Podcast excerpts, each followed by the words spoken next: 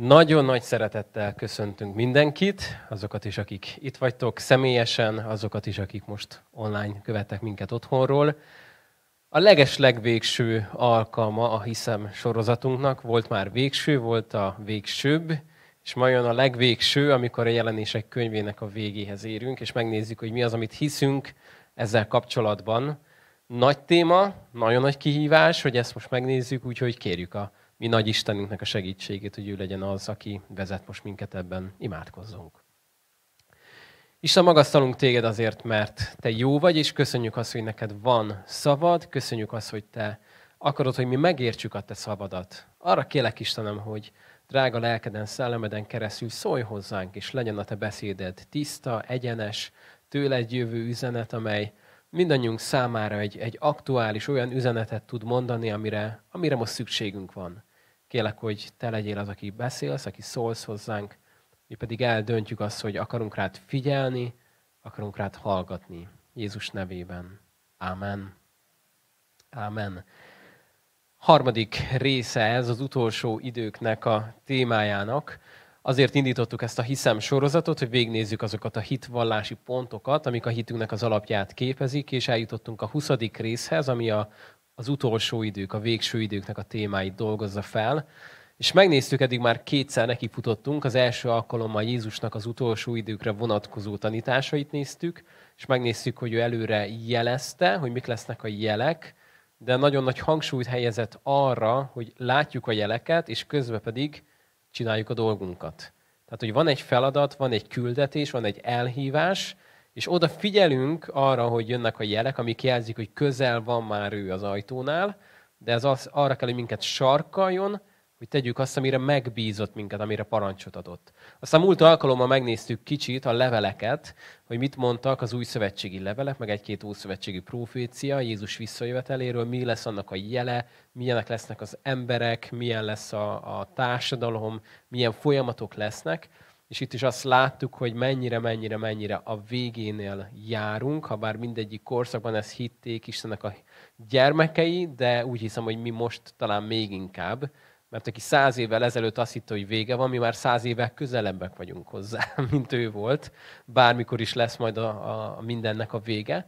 És most pedig az utolsó alkalommal egy nagyon-nagyon izgalmas könyv felé fogunk áthajózni a jelenések könyvéhez. Könnyű megtalálni, a Bibliánknak az utolsó könyve, leges-leges legvégén találjuk a Bibliánkban a jelenések könyvét. Kicsit érintettük már, de mégis azért szedjünk össze néhány nagyon-nagyon fontos információt, ami kell ahhoz, hogy jól tudjuk érteni. Um, ki írta le a jelenések könyvét? Ez egy alapkérdés, de jó innen elindulnunk. János. Sőt, néhány Bibliában János jelenések könyve, így még könnyű is ezt megmondani. Azt is tudjuk, hogy hol írta le ezeket az igéket. Patmos szigetén volt. Miért volt ott? ott volt fogságban. Tehát nem kirándulni támadt éppen kedve, hanem Jézusért való bizonyságtétel miatt került ő oda. És kapott egy nagyon erőteljes látomássorozatot, amit ő leírt, és ezt el kellett küldje a gyülekezeteknek.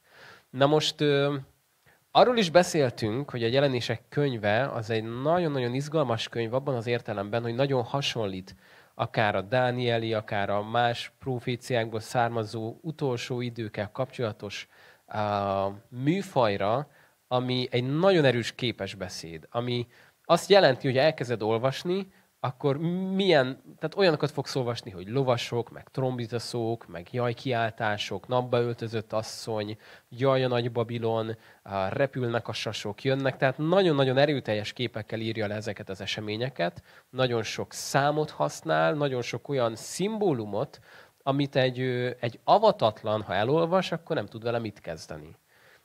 Azt viszont látnunk kell, hogy valóban a zsidó emberek, akik ezt készhez kapták, ők tudták, hogy ez mi nem. Honnan ismerhették ezeket a kifejezéseket, vagy ezt a műfajt?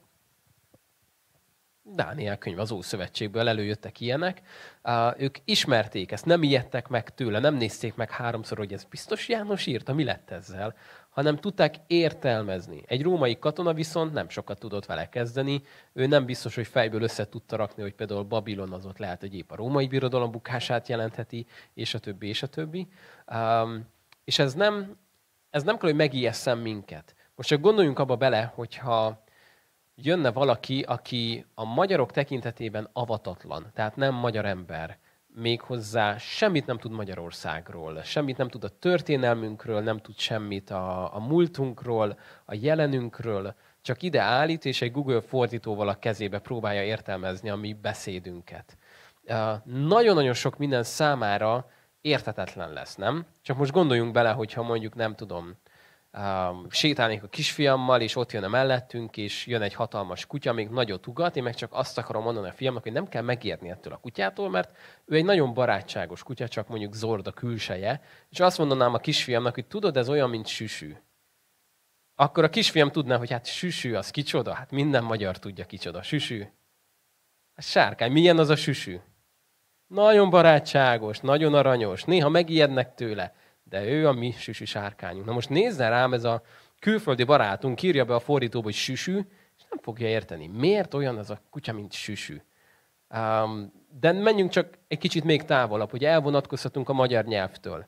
Uh, egy mesét meséltünk a gyerekeknek, és volt abban a mesében egy ilyen mondat, hogy egymásnak adták a kilincset a házban. Na most olvastam tovább a mesét, aztán pillanatra felnéztem, megnéztem a 7 éves és a 4 éves gyermekünknek az arcát, és láttam, hogy teljesen üveges tekintettel néznek rám. És pontosan tudtam, hogy az van a fejükben, hogy minek adják körbe a kilincset a házban. Annak mi értelme van? Hát annak semmi értelme. Hát miért, miért csinálták ezt a vendégek?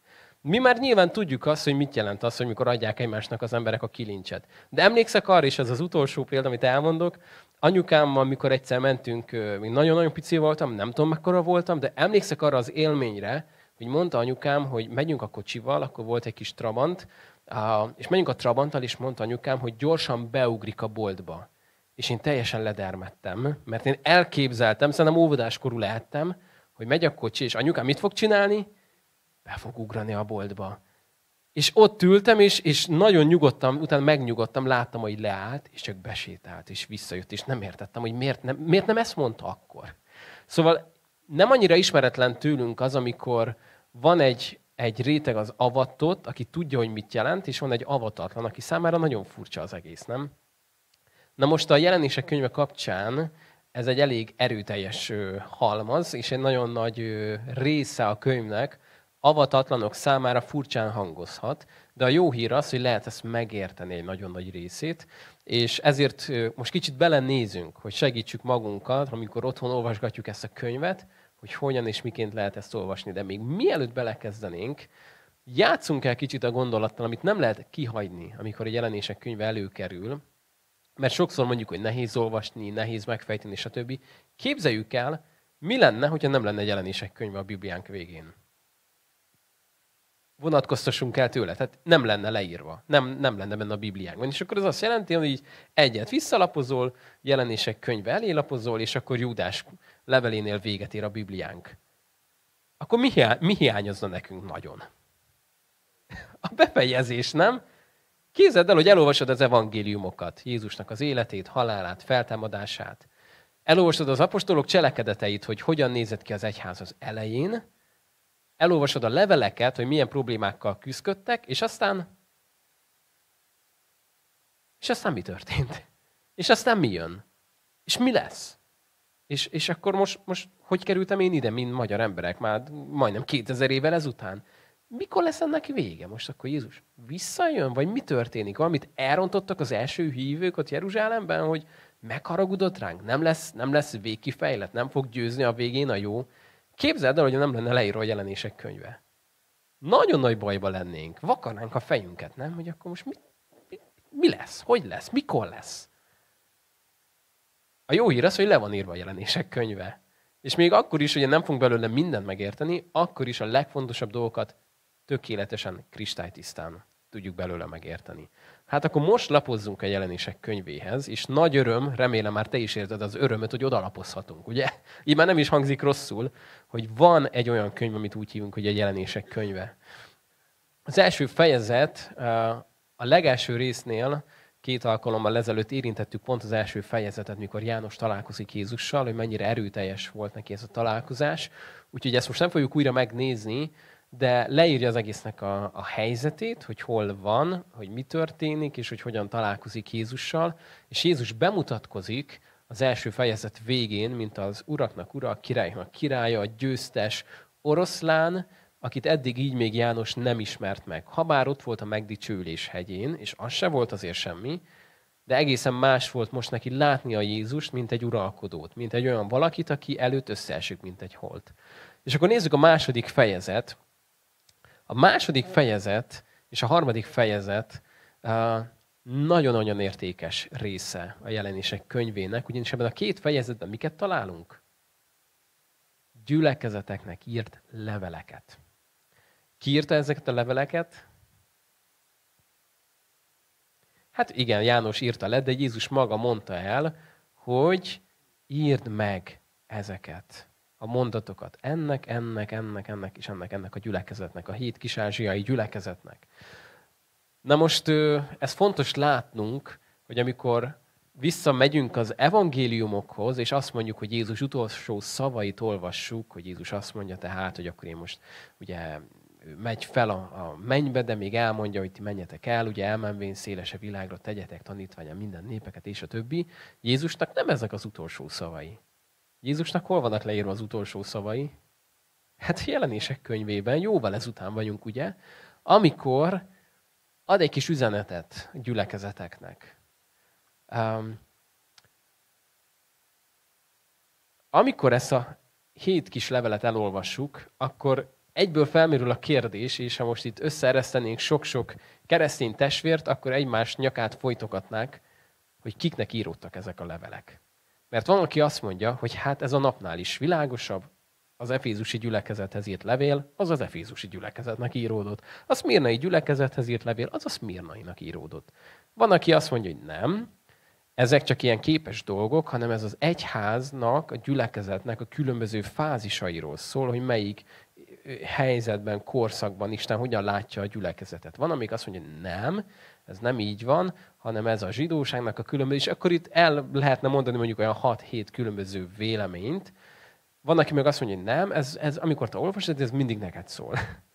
És akkor itt most látnánk azt, hogy itt dagad a nyaka a keresztény testvéreinknek, és egymás folytogatják, hogy kinek van nagyobb igaza a jelenések könyve kapcsán. Abba biztosak lehetünk, hogy amikor leírta János azt például, hogy levél az Efézusi gyülekezethez, akkor az először kinek szólt biztosan? Az Efézusi gyülekezetnek. Nekik biztos, hogy szólt. Mert nekik elment ez a levél, és ők kapták ezt kézbe Jézustól egy üzenet.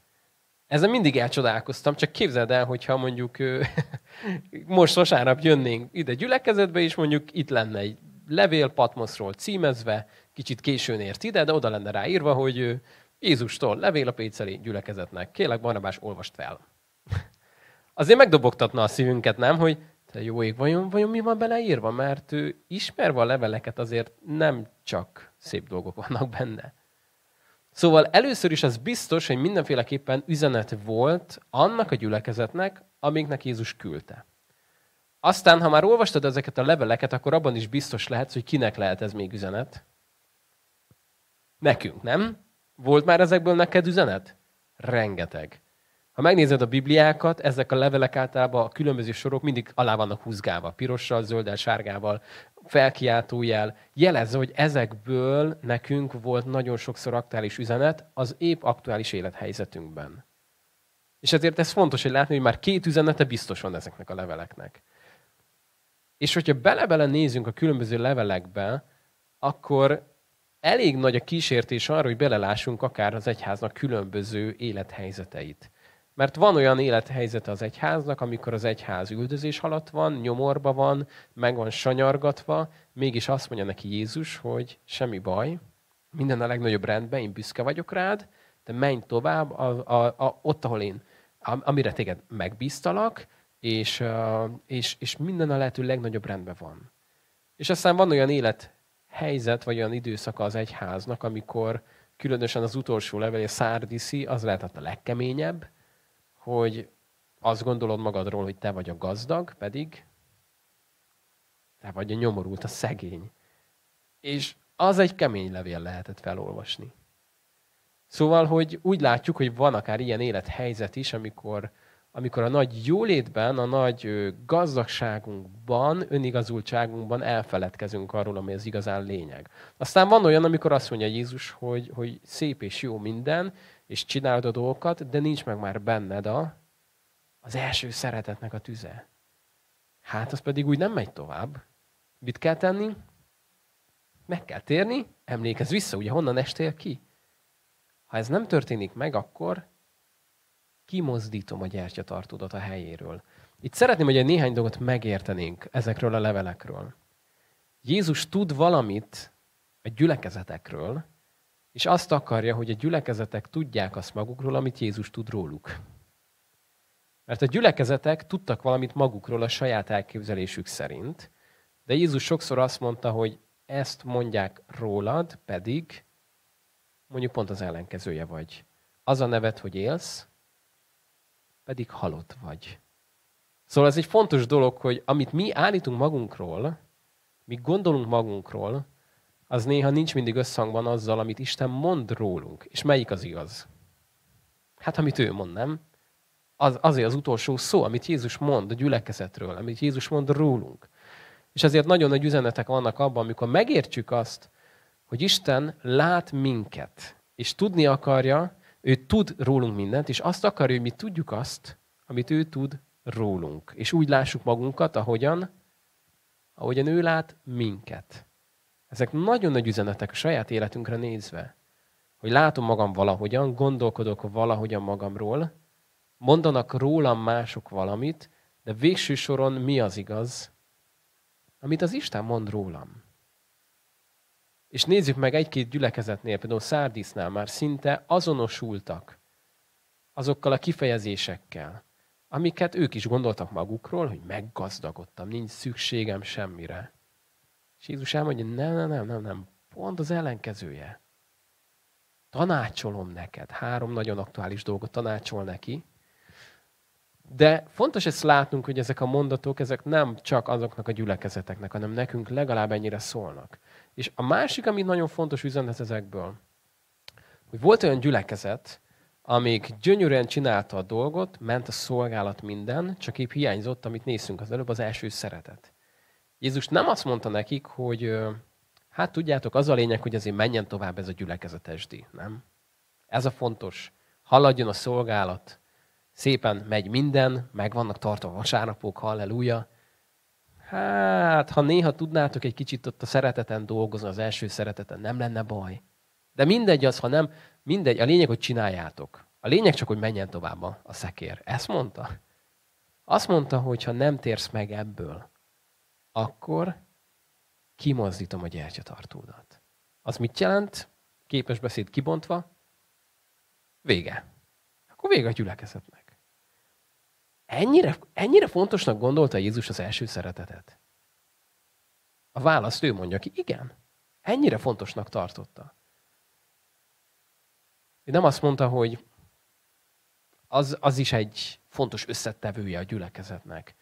És hát igen, most olyan 80 százalék a gyülekezet, nem tudom, teljesítménye, úgy meg elérhetnénk a 92-t, úgyhogy kicsit dolgozzunk rajta. Nem, azt mondta, hogy ez nincs meg, ez nincs helyre rakva, akkor, akkor az egésznek semmi értelme. Aztán egy másik érdekes dolog, amikor azt mondja Jézus, hogy mennek szépen a dolgok, de például nincsen meg a tisztaság a tanításban. Nikolaiták tanítása és a többi belopódzott, vagy Jézabel meg van tűrve, és a többi, és a többi. Ugyanez hangzik el. Legyen, legyen helyére téve. Legyen ott tisztaság, legyen egyenesség. Ennyire fontos lenne a tanítás. Egy régi mondás azt mondja, hogy a gyülekezeteket a szószéken megölik, vagy életre keltik. Mert Istennek az igéje, a tanítás, az nagyon-nagyon-nagyon fontos, hogy az emberi beszéd lesz-e, oda hajlítgatjuk magunkhoz, amit mi szeretnénk mondani, abba viszket a fülünk, vagy engedjük, hogy Isten beszéd, az működjön közöttünk. És amikor ez nincs a helyén, az megint tönkre tesz egy gyülekezetet. Aztán látjuk azt, amikor egy gyülekezet azt gondolja, hogy már nincs szüksége semmire. Felmaradt egy régi történet Aquinói Szent Tamásról, aki pont akkor ment be, nem is tudom, még egyházi fő, fő, fő valakihez, amikor az egyház vagyonát vették számba, hogy mennyi ezüst, mennyi arany van. És annyit mondott csupán, hogy hát ezüstünk meg aranyunk már van. Azt viszont már nem mondhatjuk, hogy amink, amink van, azt megadjuk nekik. Már arra gondolt, amikor emlékszünk az abcselből. Ezüstöm és aranyom nincs, de amin van, azt viszont adom neked, és hogy folytatta? A názereti Jézus nevében kelj fel és járj. Szóval van egy meggazdagodott egyház is, dollármilliókból, hatalmas intézményrendszerekkel, mindennel, és Jézus meg lehet, hogy pont azt mondja, hogy igazából nem, hogy meggazdagodtál, hanem te vagy a nyomorult. A legnagyobb szükséged lenne arra, hogy megtérj. És nagyon-nagyon érdekes az, ahogyan Jézus beszél a gyülekezetekhez. Csak egyet, egyet nézzünk meg mondjuk pont, ha már itt járunk mondjuk a szárdíszi gyülekezetnek, amit mondott Jézus. Amikor három dolgot tanácsol neki. Jézus mesterien bánik a szavakkal, mert amikor ezt megkapta ez a gyülekezet, mind a hármat tökéletesen értették. Ugyanis három dologról volt híres az a település. Az egyik az volt, hogy olyan posztó üzem volt, ahol nagyon-nagyon nagy mértékben, mennyiségben állították elő a legszebb ruhákat. Aztán a történelemben szinte az egyik első arany, hát hogy is mondjam szépen, bankszerű intézményt hozták létre, ami már egész jól üzemelt, és óriási készleteket halmoztak fel, és banki a szférában kezdték ezt el alkalmazni az egész térségben. És volt még egy híresség ebben a városban, az pedig az, hogy olyan, olyan gyógy valamiket állítottak elő, amivel próbálták a szemet kezelni, kvázi, mint egy, egy akkori, eh, nem tudom, felső, felső, felső intézmény uh, szemorvoslás. Tehát nagyon-nagyon magas műfajban intézték ezt. Jézus azt mondja ennek a gyülekezetnek, hogy három dolgot ajánlok neked. Védj tőlem tűzben ízított aranyat. Kend be a szemedet, mivel? Azzal az ír, amit én adok neked, és vedd fel magadra azt a fehér ruhát, amit én adok neked. Na most képzeld el, hogy ott élsz ebben a városban. Minden nap erről szólnak a Facebook posztok. Erről megy a kampány. Erről megy minden, hogy jók vagyunk, haladunk, megy az arany. Nagyon jók vagyunk a, a szemorvoslásban, mi vagyunk a leghíresebbek, megyünk szépen előre, minden jó. Akkor nekünk van ez, meg az, meg a ruhák, meg stb. És azt mondja Jézus, hogy tanácsolok neked három dolgot. Hogy ezt tőlem kérd. És néz Jézusnak az alázatát, azt mondja, hogy tanácsolom neked. Benne van minek a lehetősége. Az elutasítás lehetősége. És sajnos nem árulok el túl nagy titkot, legtöbb gyülekezet nem élt a lehetőséggel. Ezt csupán onnan is tudhatjuk, hogy ma sincsenek ezek a gyülekezetek, nem szárnyalnak, és nem a misszió és az ébredés központjai, de nem sokkal később a jelenések könyve után néhány évtizeddel a legtöbb gyülekezet megszűnt. Nagyon szomorú volt ezt látni, de Jézus elmondta az ő tanácsait, hogy mit kellene tenni. És ezt hiszem, hogy nem csak azoknak a gyülekezeteknek volt ott akkor, és ott üzenet, hanem üzenet ez nekünk itt és most. Hogy mi kell ahhoz, hogy jól működjön egy gyülekezet. Mert Jézus megmondta, hogy ő felépíti az ő egyházát, és pokol kapui se vesznek azon diadalt. Ő az ura a gyülekezeteknek, ő az éltetője a gyülekezeteknek, és nagyon óvatosan mondjuk ki, de mi még ő? Ő a gyülekezeteknek a bevégzője is. Amikor azt mondja egyik másik gyülekezetnek, hogy kimozdítom azt a gyertyatartót. Na de menjünk tovább. A jelenések könyve nem itt ér véget. Ha itt érne véget, akkor egész jól értenénk még, nem? Talán. Innen indul még csak a java.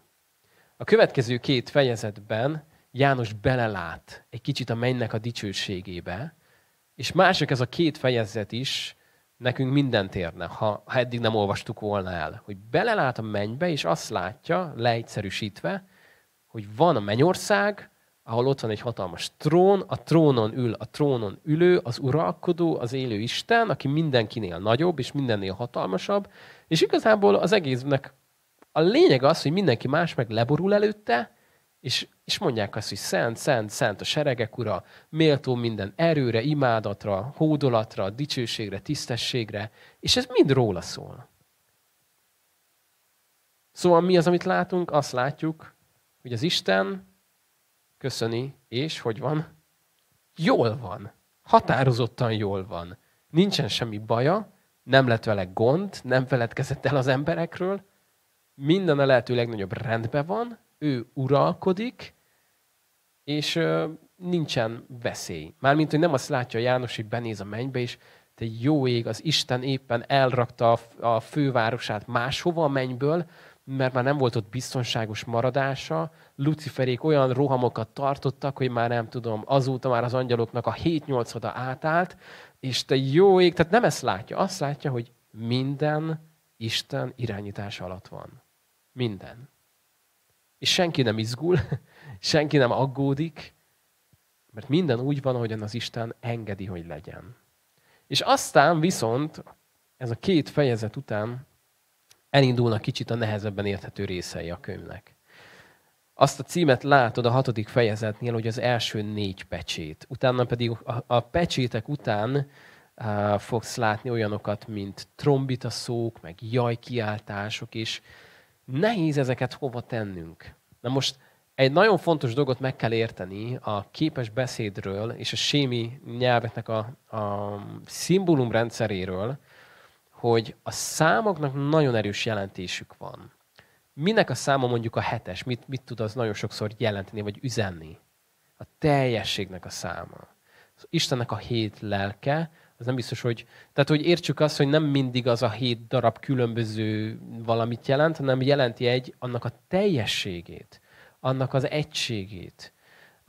Ugyanígy lehet az, hogy nem véletlen, hogy hány gyülekezetnek írt levelet? Hétnek hogy nyilván lehet, lehetett volna még egy nyolcadik is, amíg megsértődött ott, a, hogy nekem miért nem írt levelet Jézus. De hogy Jézus a teljes gyülekezetről gondot visel, és mindegyik a kezébe van. És nem csak a hetes szám ilyen, hanem a többi számnak is vannak jelentései. Uh, magyarul, ez, magyarul ezt nehéz nekünk elképzelnünk. Magyarul nekünk ezek nincsenek meg. Nekünk a számok számok, és nem szeretjük őket, mert a matekhoz kötjük.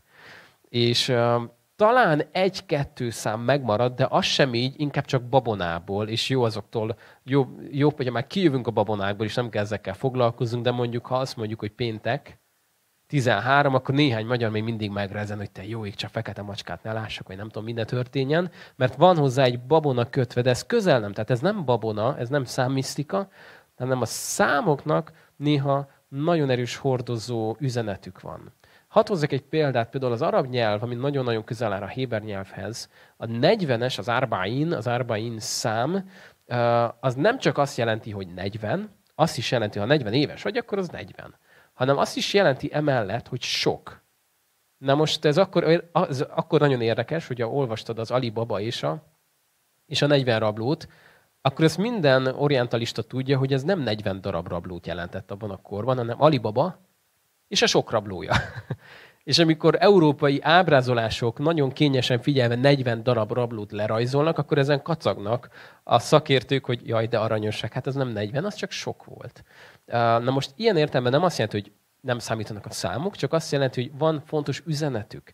És ezért néha itt már aztán akik eddig csak egymás nyakát tekerték, most már a hajukat is tépni fogják a másiknak, hogy itt melyik szám mit jelent. Hogy az tényleg annyi, hogy kell számolni, most ez mit jelent, ezek a csapások, akkor jönnek a nehéz kérdések.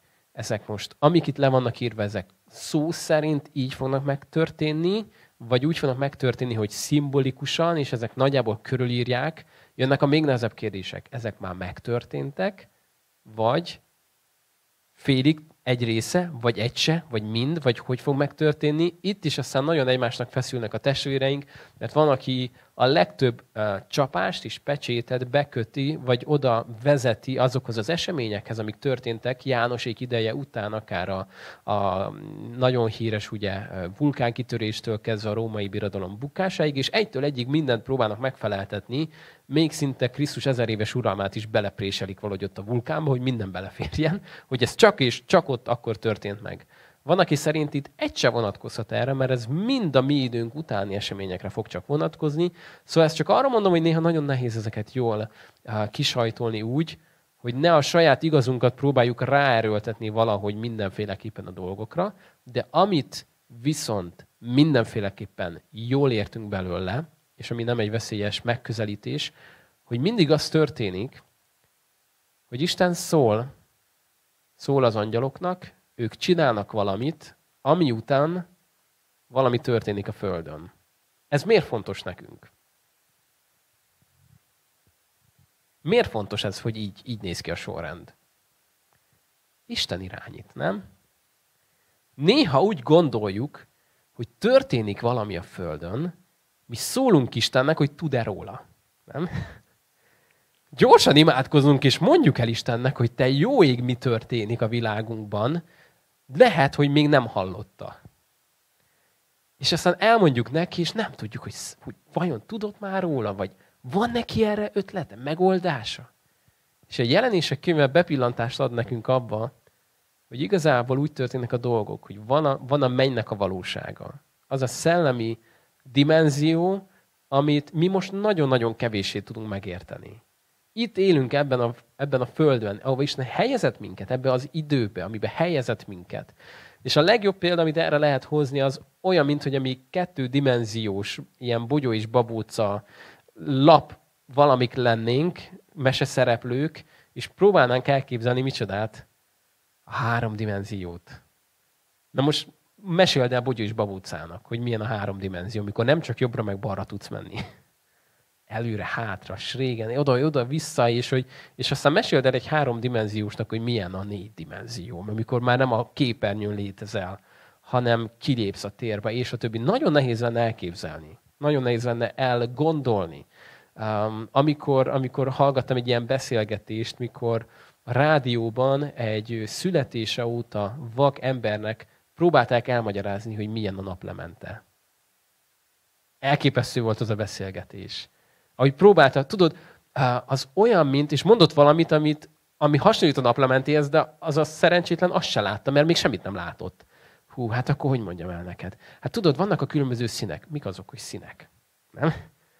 Hát, és nagyon-nagyon-nagyon nehéz beszélgetés volt. Na most valami ilyesmi nekünk néha elképzelni azt, hogy milyen a mennynek a valósága, a dimenziója, de egy nagyon érdekes, egy nagyon érdekes jelenség, amit viszont el lehet mondani, hogyha valakinek volt akár egy olyan pillanat, amikor valamiben mégis belepillanthatott, akár álmában, akár látomásban, akár bárhogyan, nagyon-nagyon-nagyon sokszor ugyanaz a mondat hangzik el, hogy mikor az ember felébred egy Istentől kapott álomból, akkor azt mondja, hogy az az érzésem van, hogy nem felébredtem, hanem most aludtam el. Amikor itt élek a Földön. Hogy olyan, mint hogy ez lenne az álom, és nem az volt az álom, hanem ez az álom, amiben most vagyok, és az volt az igazi. Szóval nagyon-nagyon nehéz ezt jól elmagyarázni. Ezt csak arra mondom, hogy nehéz ezeket talán mindent a helyén is jól megértsünk, és hadd hozzak csak egy-két példát. Amikor elindultak az öböl háborúk, és um, és sok jelenések könyv kutató váltig állította, hogy mivel ott van Irak, ott van Bagdad, az a hajdani Babilon, és, és akkor ez most mindenképpen annak az ideje, hogy megtörténik az utolsó nagy harmegidő ütközet, és közel száz óra harc után véget értek a, a csaták, és azt mondták, hogy hát akkor alázattal el kell mondjuk, hogy tévedtünk. A proféciákkal kapcsolatban honnan tudhatjuk az Ószövetségből, hogy egy proféta igazat mondott, vagy nem? Hamis volt, vagy igaz? hogy beteljesedett, vagy nem? nem?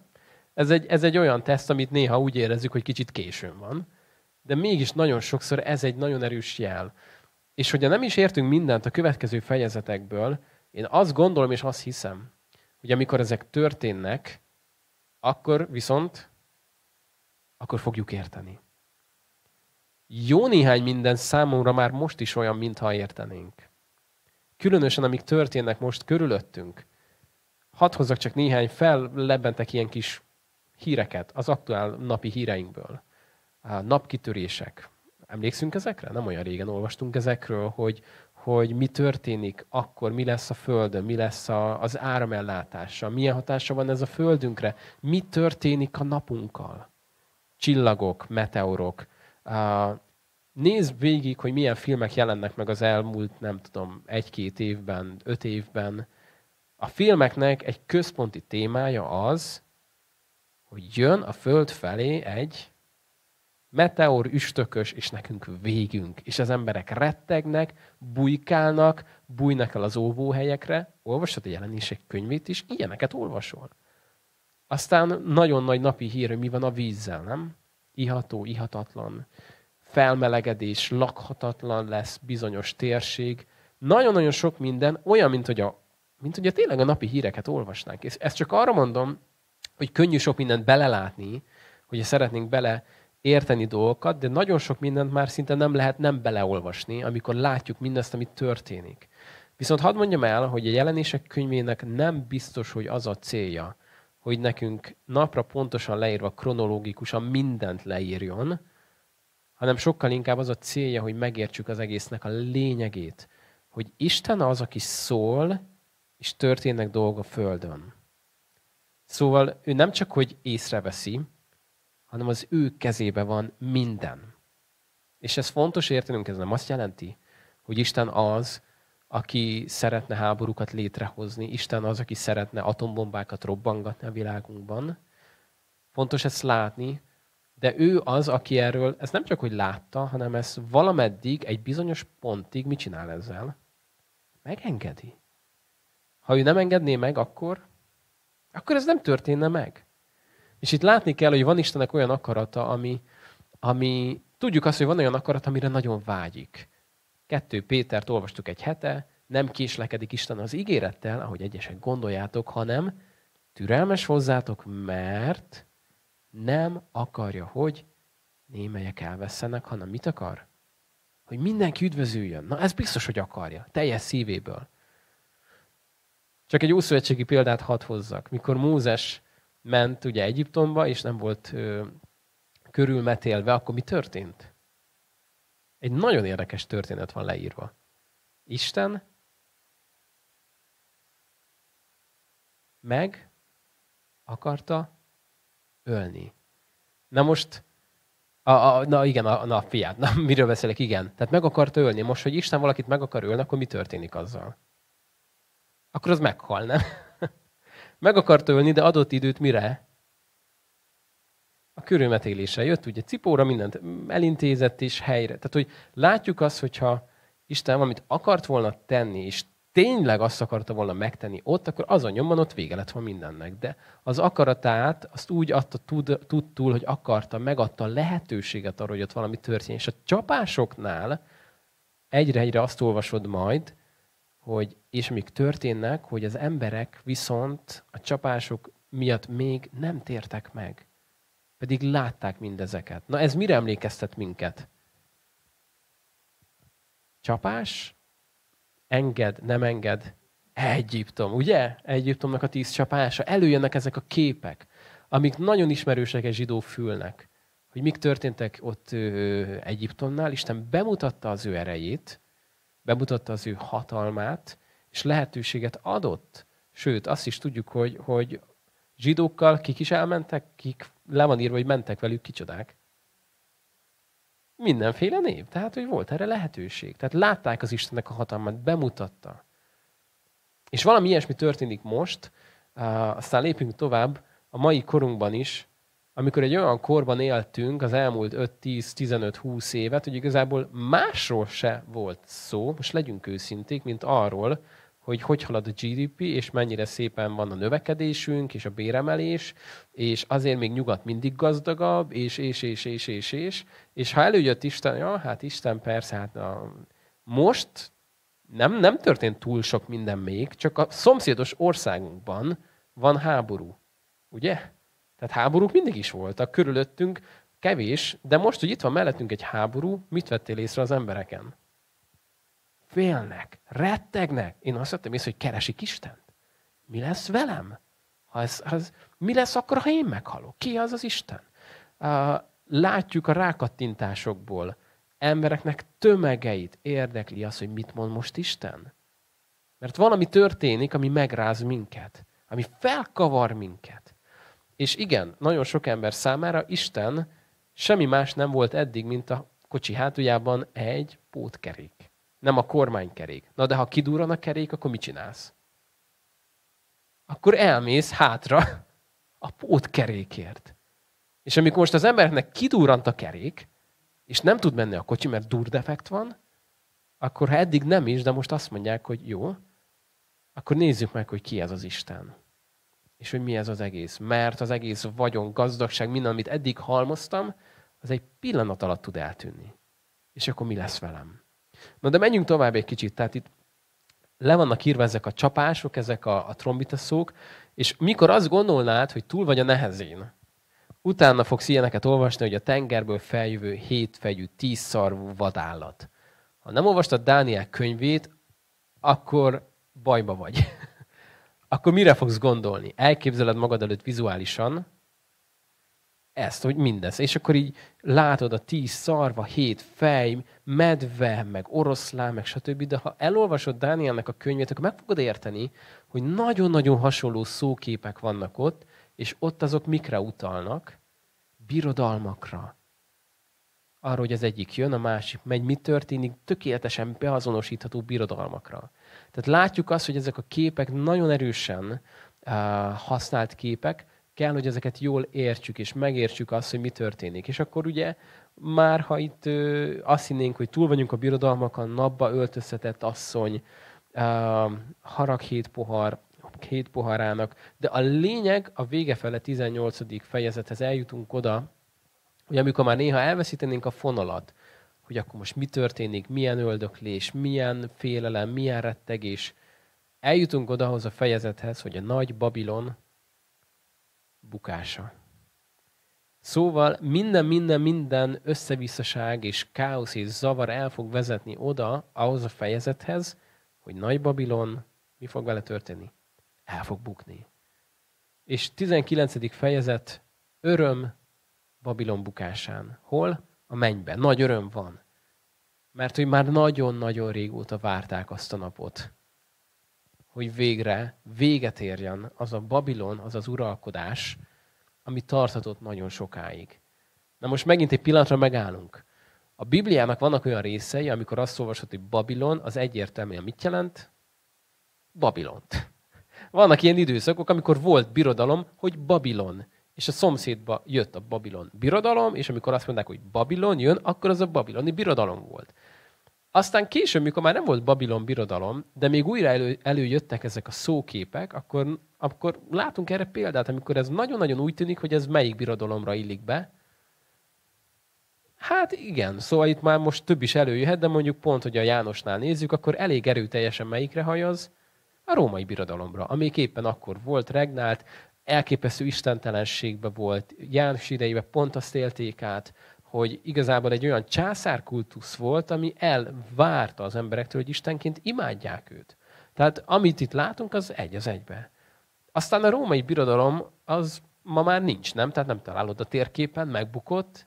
Szóval ma már biztos, hogy nem római birodalmat jelentene ez. És akkor lett a Babilonnak egy, egy olyan kifejezés, ami mire utal? Hú, hát igen.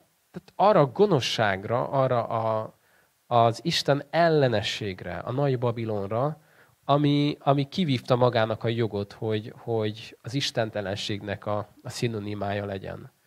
Na most tudnánk erre magyarul is mondani, nem? Olyan, amikor, amikor egy, egy, akár egy nép, akár egy helység, az magával hordoz egy jellemvonást. Most, és senki ne sértődjön meg, jaj, nehogy legyen közöttünk valaki, de mikor azt mondjuk, hogy hát, ha valaki nagyon fukar, melyik néphez tudjuk hasonlítani?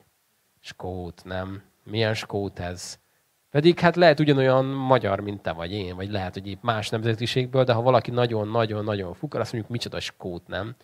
Egyik barátom meg kint volt Skóciában, és azt mondta, hogy, hogy egy, egy hátizsákkal érkezett, és a gyülekezet, az ottani gyülekezet több hónapig gondot viselt róla, de hogy olyan, olyan jólétben, olyan bőkezően adakoztak, és olyan megszégyenítően viseltek róla a gondot, hogy soha többet nem bírja mondani azt senkire, hogy Skót, mert azt mondja, olyat sehol máshol nem látott, mint Skóciában. Tehát ez csak, hogy mentsük fel a skótokat ez alól, hogy, ne, hogy lehessenek jó skótok. De ezt csak arra mondom, hogy megmaradnak ezek, amikor azt mondjuk, hogy egy nép, na a skót. Aztán nyilván több népnek is vannak ilyen jellemzői vagy jelzői, így meg lehet ennek a Babilonnak is. De a lényeg az, hogy abban egyetérthetünk talán a vége fel, hogy itt a, a legvégén a nagy Babilon bukása, az minek a bukása lehet? Az az ellenség mindennek, a teljes bukása, és azt látjuk, hogy egy óriási nagy öröm lesz a mennyben, mikor ez megtörténik. És a következő részben azt olvasod, És láttam a megnyílt eget, íme egy fehér ló, és aki azon ült, annak neve hű és igaz, aki igazságosan ítél és harcol, és szeme olyan, mint a tűznek lángja. Fején sok korona volt, neve rá volt írva, melyet senki sem tud, csak ő maga. Vérbe mártott ruhába volt öltöztetve, és így hívták, Isten igéje. Mennyei seregek követték őt fehér lovakon, tiszta gyolcsba öltözve. Szájából éles kard jött ki, hogy azzal verje a pogányokat, a vasvesszővel fogja legáltatni őket. A mindenható Isten búsult haragjának borsajtóját fogja taposni. Ruhájára és derekára oda volt írva neve, királyok királya és uraknak ura. És aztán jön a legvége, a legszebb része, Krisztus ezer éves uralma, az új ég és az új föld, az élet víze, az élet fája, és igazából a könyvnek a lezárása. Az utolsó mondata a könyvnek az így szól, ezt mondja, aki ezekről bizonyságot tesz. Bizony, hamar eljövök. Ámen. Jöjj, Uram Jézus. Az Úr Jézus kegyelme legyen mindjájatokkal. Ámen.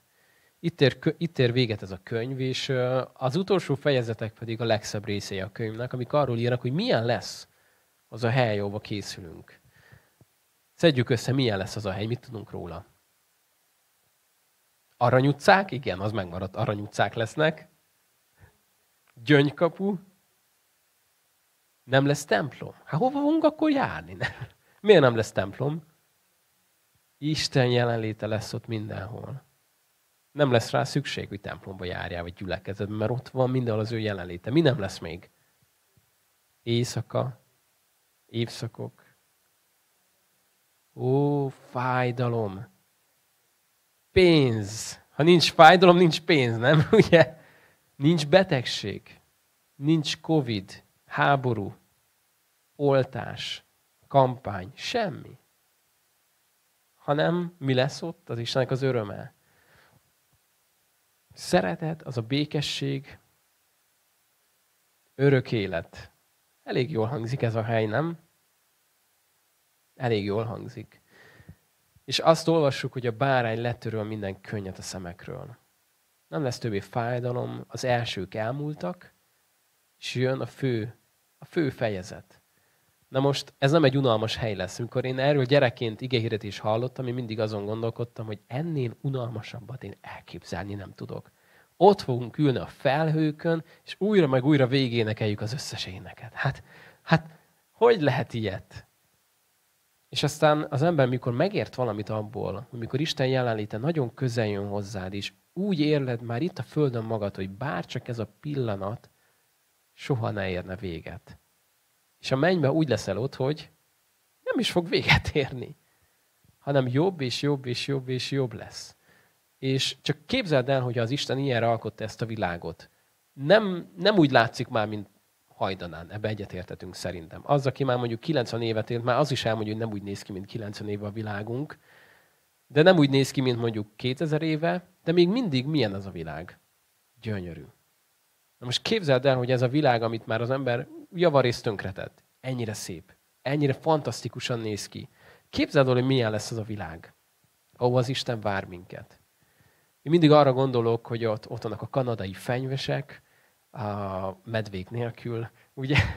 És csodálatos, gyönyörű, hatalmas hegyek, és az, aki Kanadából megy a mennybe, neki is azt kell átélnie, hogy ez sokkal jobb, nem? Tehát ő nem azt fogja mondani, hogy hát, ez pont olyan lett, mint Kanada. Ha még neki is sokkal jobb lesz a mennynek a dicsősége mindennél, minden szebb lesz, hát akkor milyen lesz az a hely, nem? Gyerekekkel mindig beszélgetünk erről, és mindig ők kitalálnak mindent, hogy milyen íze lesz a faleveleknek, meg milyen cukorka is, hogy olyan, olyan nyalóka lesz a fákon, amitől nem romlik el a fogad. És nem kell megmosni, meg minden. Sok mindent ugye az ő aranyos szintükön összeraknak. De azért lesz ilyen, mert az Istennek a jelenléte lesz ott, és semmi nem lesz ott, ami nem az Isten jelenléte. Ezért mondja el, hogy oda nem mehet be semmi más, csak az, ami ő maga akit ő be tud engedni, aki, aki rajta keresztül megy, aki hozzá tartozik. Mert egy menyegzői lakomára a gyönyörű fehér asztalok, székek közé nem engedsz be egy malacot, nem? Ami kép a sárból jön. Beengedhetnéd, a kedves vagy, de mit csinálna? Tönkre tenni. És ezért nagyon fontos, hogy abba készülünk. Jézusnak a szentségén keresztül tudunk csak belépni. Nem a saját érdemeinkből, hanem az ő kegyelméből. És azzal hadd fejezzem be, hogy még nem vagyunk ott, ez most nem titok, ti is tudjátok, meg én is, hogy még nem vagyunk ott. Nagyon szeretnénk ott lenni, de nem vagyunk ott. De mégis tudunk már neki örülni. És hogyan? Azt írta egyszer C.S. Lewis, hogy az az iskolás gyerek, aki az utolsó nap, a vakáció előtt ott ül a tanteremben, és még megy a fizika óra, de ő már csak mire gondol egész nap? Hogy mindjárt csengetnek. És ha megszólal a csengő, mi lesz? Nyári szünet. Mit fogok én csinálni? Te jó ég egész nyári szünetben. És ott ül, még mindig hol van? Még mindig a fizika órán ül, nem? De azt mondja Louis, hogy ez a kisfiú már most olyan boldog, mintha már megszólalt volna a csengő, pedig még nem szólalt meg. Mert tudja, hogy meg fog szólalni. És ez a reménység miatt a fizika órán ülve is tud hatalmas mosolya a füligérő szájjal ülni, mert tudja, hogy idő kérdése. De a csengő megszólal. És amikor itt ülünk ebben a világban, és nem tudjuk, hogy meddig tart még ez a fizika óra, mert már jó hosszú, és szerintünk már lejárt a 45 perc, de mégis tudjuk azt, hogy a csengő az idő kérdése, és meg fog szólalni. És ha egyszer megszólal a csengő, akkor vége az iskolának. És jön az a szünet, amire az Isten hív minket, az ő öröme. Hát nekünk most itt szólalt meg a csengő, a mai alkalmunk csengője, úgyhogy itt most megállunk. És szeretném, hogy tudnánk ezért először hálát adni az Istennek a jelenlétért, azért, hogy nem tudjuk, meddig tart még, és nem tudjuk, hogy lehet pont most jön egy dolgozat, meg felelés, meg sok minden, de a csengő az bármikor megszólalhat. És tudjuk, hogy mi az, ami vár ránk, tudjuk, hogy mi az, ahova készülünk. Istenem, én hálát adok neked azért, hogy te jó vagy, és köszönöm azt, hogy a te, a te beszéded az, az minden nekünk. Köszönöm, hogy nem hagytál minket sötétségben, és nem kell a sötétbe tapogatóznunk, hogy vajon mi lehet, vajon mi jöhet az utolsó időkben, és vajon mi lesz a mindennek a végén, hanem te elmondtad, hogy mi fog történni. Én köszönöm ezt neked is, köszönöm, hogy a lényeget tökéletesen megérthetjük. Tudom, hogy minden a te kezedben van, minden tőled indul, és minden hozzád ér vissza. És köszönöm azt, Istenem, hogy úgy ülhetünk, hogy tudjuk, hogy a csengő meg fog szólalni. Hogy felhangzik majd az a harsona, és hozzád megyünk. Uram, várjuk ezt a napot, de amíg ez nem történik meg, addig szeretnénk, Uram, tenni azt, amire bíztál minket. Szeretnénk abban hűségesek lenni, és szeretnénk előre menni, és, és tenni mindazt, amit kértél tőlünk a te dicsőségedre. Amen. Most elbúcsúzunk azoktól, akik online tudtatok minket követni. A Hiszem sorozat ezzel véget ért. Már nem lesz leges-leges legvégső része ezeknek. De a jó hírről megyünk tovább. Ha Isten éltet minket, akkor egy hét múlva elindítunk egy másik, kicsit hasonló uh, tanulmányt, aminek nem sokkal lesz másabb a címe, csupán annyival, hogy nem hiszem. Ugyanis azt fogjuk megnézni, hogy mik azokat, amiket nem hiszünk. Hogy mi, mi olyan tanítások vannak ma a világunkban, amik félrevinnének minket. És amik lehet, hogy jól hangoznának, de nem a Bibliából jönnek. És szeretném ezeket kicsit majd megnézzük közösen, hogy mik azok, amiket azért nem hiszünk, mert mást hiszünk, az Istennek az igéjét hiszük. Úgyhogy ebbe fogunk elindulni, most viszont elbúcsúzunk tőletek, Isten áldjon titeket, mi még maradunk itt egy kicsit mazsolázgatunk, a legjobb bizonyságtételeket még meghallgatjuk egymástól, bátorítunk arra, hogy legközelebb, ha tudtok, akkor gyertek el ti is ide közünk. Isten áldjon titeket!